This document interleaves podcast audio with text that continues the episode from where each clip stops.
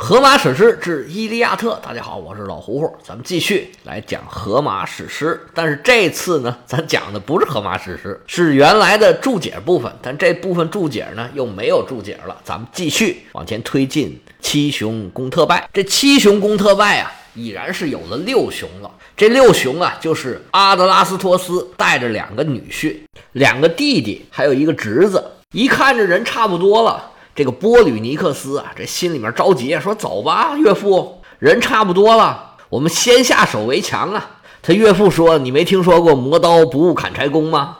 这俗话啊都没个谱。现在我们有这些人力、物力、财力啊，倒是已经是差不多了啊，我们基本上是可以出发了。但是就少他这一个人，那少的这个人是谁呢？”阿德拉斯托斯说：“少的就是我这个一字并肩王啊。”我这堂兄弟名叫安菲阿拉俄斯，他们家祖上啊，跟我们家老祖是亲哥俩。我们家老祖啊，身大力不亏，能征惯战，但是跟他们家老祖这个莫兰波斯的预言能力相比起来，那要差点意思。现在我这个堂兄弟啊，继承他们家祖宗的这个能耐了，我们这次远征啊，是非他不可。但是现在啊，他自己不知道躲哪儿去了，找不着人了。这安菲阿拉俄斯为什么躲起来呢？因为他自己呀，不是有预言能力吗？他早就收到神的消息，说这次远征啊是必败无疑，你们去几个人得死几个人。开始安德拉斯托斯就找他，他就说我不，我不去，你们爱谁去谁去，反正我肯定是不去。后来呢，几次三番去请他出马，把他给烦得够呛。那怎么办呢？他就给躲起来了，说你找不着我就不能再劝我了。反正啊，我肯定是不去。但是战争机器已经开动起来了，现在这六个人已然是上头了，他们就商量着怎么才能把这个安菲阿拉俄斯给请出来。大家就说他不管藏在哪儿，他总会有人知道他藏在哪儿吧？他媳妇儿肯定是知道。那他媳妇儿是谁呢？那就是阿德拉斯托斯的姐姐呀。阿德国王说：“我曾经找过他呀。”他说：“他不知道。”他说：“他不知道，我也没办法呀，我也不能逼着他说出来呀。”这时候啊，准备复国的那位波吕尼克斯王子一咬牙一跺脚，他就跟阿德拉斯托斯说：“岳父大人，我手上啊有一件宝贝，这是我们祖传的一个宝贝，只要把它一拿出来，所有的女人没有一个人能抗拒它。这次啊。”为了我的复国大计，我可以把它拿出来送给我这位大姑哟。没想到贤婿你还有这么好的宝贝，这什么东西啊？波利尼克斯说：“说起这个东西啊，那话可就长了。我说说你听听。在想当初，在想当初得多想当初呢？这个事儿啊，要从特拜城的建成开始算了。特拜城是什么人建的呀？是卡德摩斯所建。”这卡德摩斯又是个什么人呢？说卡德摩斯要是不知道的话呀，提起另外一个名字，你就会知道了。另外一个名字就是欧罗巴。咱们以前讲过，宙斯变成一头大白牛，把腓尼基公主欧罗巴劫持到了欧洲这边来，所以欧洲才叫欧洲的嘛。腓尼基国王一看自己女儿走丢了，哎呀，着急呀，就派下所有自己的王子，管他是哥哥还是弟弟，全都给撵出去，去去去。给我把欧罗巴给我找回来！你们找不回来啊，你们就别回来了。就派出一大帮王子出去找欧罗巴。那上哪儿找去？被宙斯劫走了，还有个好啊！左找右找找不着，那也不能老在这飘着啊！回家肯定是回不去了。那怎么办呢？哎，老办法。他们这些人啊，一旦碰到了自己解决不了的问题，就去求神谕。谁的神谕最准呢？就阿波罗的神谕最准。卡德摩斯也不例外，去找了阿波罗。阿波罗就跟他说：“说你自己啊，就这么浪着走吧。你在一个地方，如果碰到一头牛，这头牛啊是头光牛，不是说没穿衣服啊，是没穿农具。那牛肯定是没穿衣服了。”他还没套着犁呀，没套着车什么的，啊，就是光着身子走。你要碰着这么一头牛啊，你就跟着这牛走。什么时候这牛歇下来了，趴地下吃草，哎，那就算行了。你就在这地方啊建一个城堡，你以后就住在这儿。卡德摩斯是言听计从啊，走着走着就碰到一头牛，结果就按着阿波罗说的话，走到一个地方，这牛啊还真趴下了。于是卡德摩斯决定，哎，咱们就在这儿建个城堡吧。既然把事儿都给定下来了，那就得感谢一下阿波罗了。卡德摩斯于是就派自己的手下呀，去你们去找一眼清泉，在水源的地方啊，取点好一点的水，咱们供奉一下阿波罗。于是手下人就去了，这下去了可倒霉了。这个地方本来啊是一个恶龙看守的地方，去取水的这些下人啊，找到一眼清泉，但这清泉呢，正好是这龙的家。结果恶龙呢，三下五除二，吭哧吭哧把这几位全点吧了。卡德摩斯是左等不来，右等不来，只好自己去了。那龙一看，哟，你没等来啊，我等来了，来吧，咱们再加一顿。卡德摩斯说：“想得美，看我的手段！”咔咔一顿整，就把这恶龙啊给弄死了。当然了，这个神话里面有很复杂的过程，但是这个很俗套，咱就不讲了。总之就是卡德摩斯把恶龙给杀掉了，恶龙是杀掉了，但是他的手下也都被恶龙给吃了。王子也不能一个人干活，一个人建一个城市啊。这时候啊，旁边雅典娜又显灵了。雅典娜说：“啊，你看旁边那个龙没有？哎，龙有好多牙，你看都被你给把牙都给打掉了。你现在要做的呢，就是满地找牙，把这些龙牙呀都找起来，然后啊刨一道沟，把龙牙给埋上。”哎，待会儿就会有奇迹发生了。那卡德摩斯能不听雅典娜的吗？结果就依计而行，一看，哎呦，真长出来了！长出来这小人儿啊，不但是全副武装，而且能征惯战呢，把卡德摩斯给吓坏了。妈，这是来对付我的吗？他刚要拿起自己的武器，那小人就跟他说：“你别动，哎，我们自己打自己的，你别掺和啊，待会儿伤了你，你自己负责任。”结果这小人啊，就一个一个钻出来，一个一个钻出来，出来好多。而且迎风就长，一个个都长成彪形大汉。不但彪形大汉呢，而且凶猛异常啊！互相刀砍斧剁，你杀我，我杀你。很快啊，这片地啊都被这些武士的鲜血给染红了。最后打来打去，剩下五个人。卡德摩斯跟雅典娜说：“你这是养蛊啊！剩下这五个人都是最厉害的，他们是来对付我的吗？”雅典娜说：“你别害怕。”他们是你的手下，以后对你言听计从。他们就是来帮你建城的。这座城就是咱们七雄攻特拜的这个特拜城，又叫底比斯城。以后这个特拜人啊，就底比斯人呢，又叫做卡德摩亚人。这个名字就是从卡德摩斯这个名字来的。那卡德摩斯在这建城有功，而且呢，之前曾经杀了一条恶龙。诸位大神怎么奖赏他呢？那最好的奖赏就是给他找个对象吧。于是啊，把阿弗洛狄特和他的情人阿瑞斯俩人生的一个孩子，和谐女神哈尔摩尼亚嫁给了卡德摩斯。现在这个英语里面这个 harmony 就是从这儿来的。虽然名叫和谐女神，这和谐女神啊，可真的一点都不和谐。她结婚的时候啊，她的父母送给她了两样结婚的嫁妆。一个是一件衣服，也有说是一块头巾的；另一件也是最主要的一件，是一条项链这条项链可了不得，简直太漂亮了，是工匠之神呢赫菲斯托斯特意度身定做，为这个婚礼啊打造的一条项链这项链啊，用料考究，做工精美，只要一打开，往身上一戴，那叫熠熠生辉呀，简直是太漂亮了。没有一个女人能拒绝这条项链的诱惑，但是这条项链啊，暗藏着诅咒，谁戴这条项链啊，谁家里边就倒霉。其中包括这个和谐女神他自己，卡德摩斯和和谐女神啊，俩人生了两女一儿，其中有一个女儿啊，叫塞莫勒，长得非常的漂亮，非常的漂亮的意思就是被宙斯给看上了。那么后来呢？据说就是因为这条项链的诅咒，这塞莫勒呢，出于一个很复杂的原因，被宙斯给劈死了。临死前，塞莫勒生了一个小孩儿，这个小孩儿就是酒神狄俄尼索斯。以后我们讲狄俄尼索斯的时候呢，再把这件事儿详细的交代一下。而这个项链呢，就在特拜城的王族啊。一路往下传承，在波里尼克斯离开特拜城的时候呢，顺手牵羊，哎，就把这两件宝贝啊拿在自己身上了。这个时候想起来要求自己的大姑办事儿，嗨，把自己的宝贝拿出来，这算啥呀？回国当国王才是真格的。波里尼克斯汤汤汤一顿讲，阿德拉斯托斯。说你把那个项链拿过来给我看看行不行？波利尼克斯说行，没问题，我都要送人了，给你看看算什么？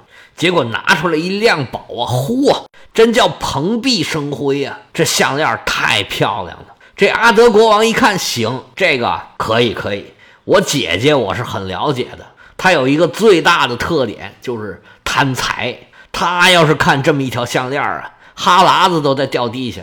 行，就这么办了吧。而且呀，当时我回国的时候，曾经跟我这个堂兄弟儿啊有一个约定，就是我和安菲阿拉俄斯，我们俩人无论是有什么纠纷，哎，最后都让厄里费勒，就是我这个姐姐，让他做一个裁决。我们俩呀都不能违背他的最后裁决，他说什么就是什么。如果我把这东西给我姐姐一送，也不由得我这个堂兄弟不跟我们一起走了。好。咱就是这个主意。阿德拉斯托斯打定主意，就找到了他姐姐，随手把这个宝贝带在身上。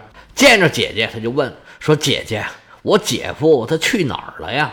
他姐自然是装聋作哑，说：“啊，你说啥呢？谁呀？你姐夫啊？不知道啊？你们男人的事儿，哎呀，什么时候跟我说呀？我也不知道，他爱去哪儿去哪儿，我也不管他。”阿德拉斯托斯说：“姐呀。”我们现在是有非常非常非常重要的事儿要找他。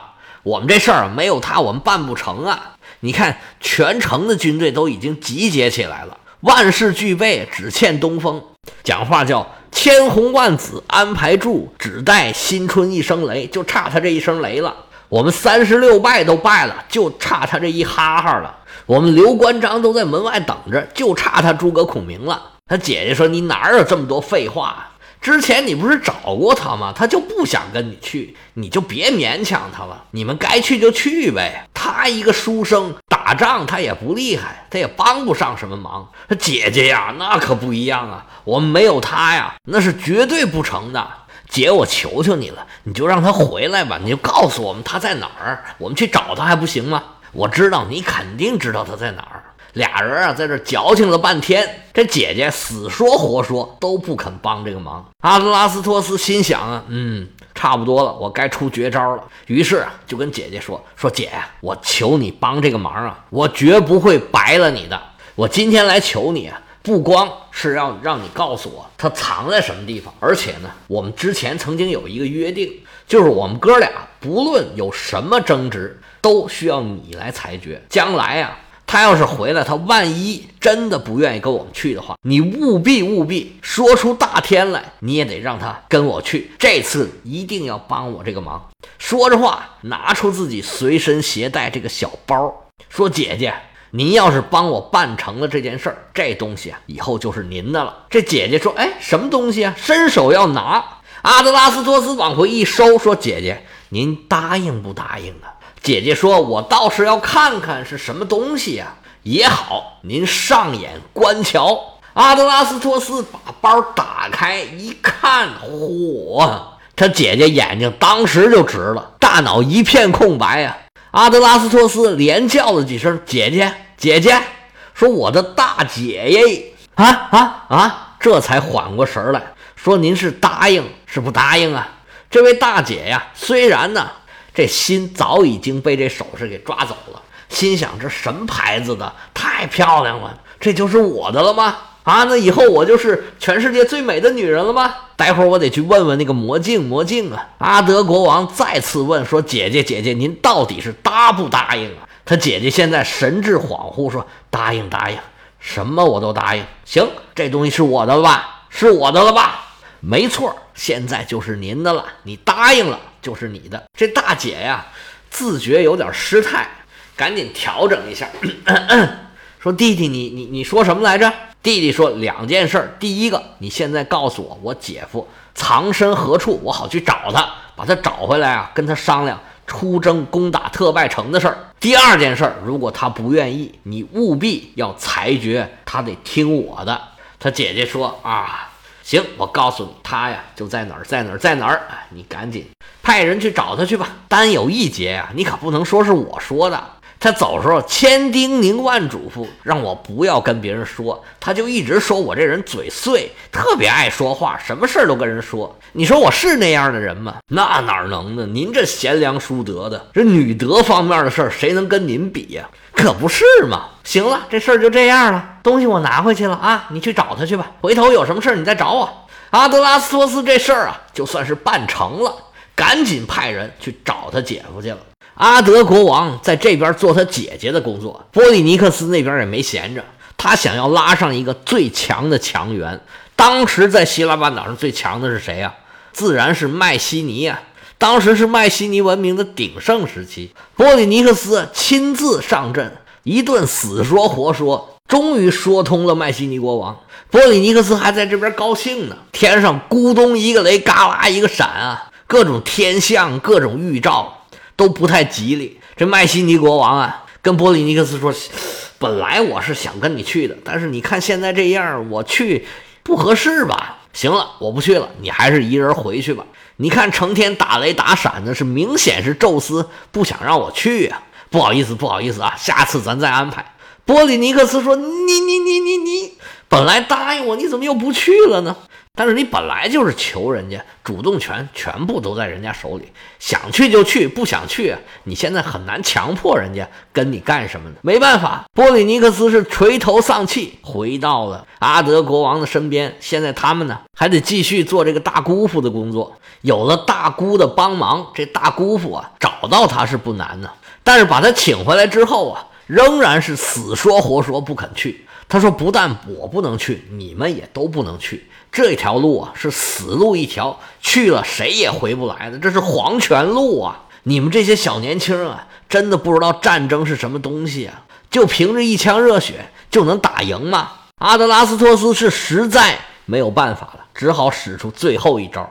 他跟安菲阿勒俄斯说：“我们之前曾经定下一个约定，我们俩人无论有何种争执，无论碰到什么问题，只要意见不合。”我们都可以找一个人来裁决，这个人你也知道，你记得吧？你这么聪明，什么都懂，这件事儿你肯定是没忘的。当时我们俩呀，曾经杀牛宰羊，在众神面前立誓，说我们俩人不管谁违背约定啊，天把我们怎么长，地把我们怎么短，这事儿你还记得吧？没错，我记得。现在，我们出去远征特拜是箭在弦上，是不得不发了。你要去也得去，你不去也得去。我们现在全城的人，全城的男子都已然是武装起来了。这个时候，你跟我们说不去，我们怎么能跟别人交代呢？安菲阿拉俄斯说：“让你们送死，你们也还是这么去吗？”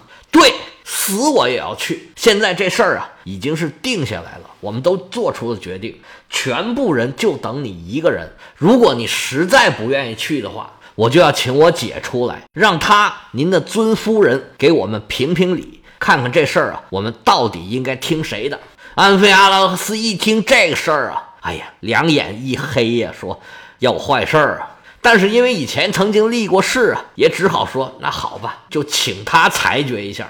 我但愿他能听我讲的道理，能听得明白呀。好，于是到后边就请安菲阿拉俄斯的夫人。阿德拉斯托斯的姐姐来裁决这件事儿，双方把事情的原委、来龙去脉呀，这么一说，这位大姑啊还戴着项链儿，哎呀，这劲儿还没缓过来呢，她自然是毫无怨言的替自己的弟弟来说话。最终的裁决自然是安菲阿拉俄斯要跟他们一起去远征特拜了。哎呀，费了这么大的劲，这七雄攻特拜，这七雄啊，终于给凑齐了。现在我们看呢，从阿尔戈斯到底比斯，这个没多长时间的路，开车可能就一个小时就到了。但是那个时候啊，这就是远征了。随着安菲阿拉俄斯一声 “yes”，行吧，咱走吧。整个远征特拜城的这个队伍，就组成了，浩浩荡荡的往出开。要知道最后的结果如何，他们争特拜到底有没有打下来，谁赢谁输，谁死谁活，这项链啊。到底诅咒了谁？我们下回啊接着说。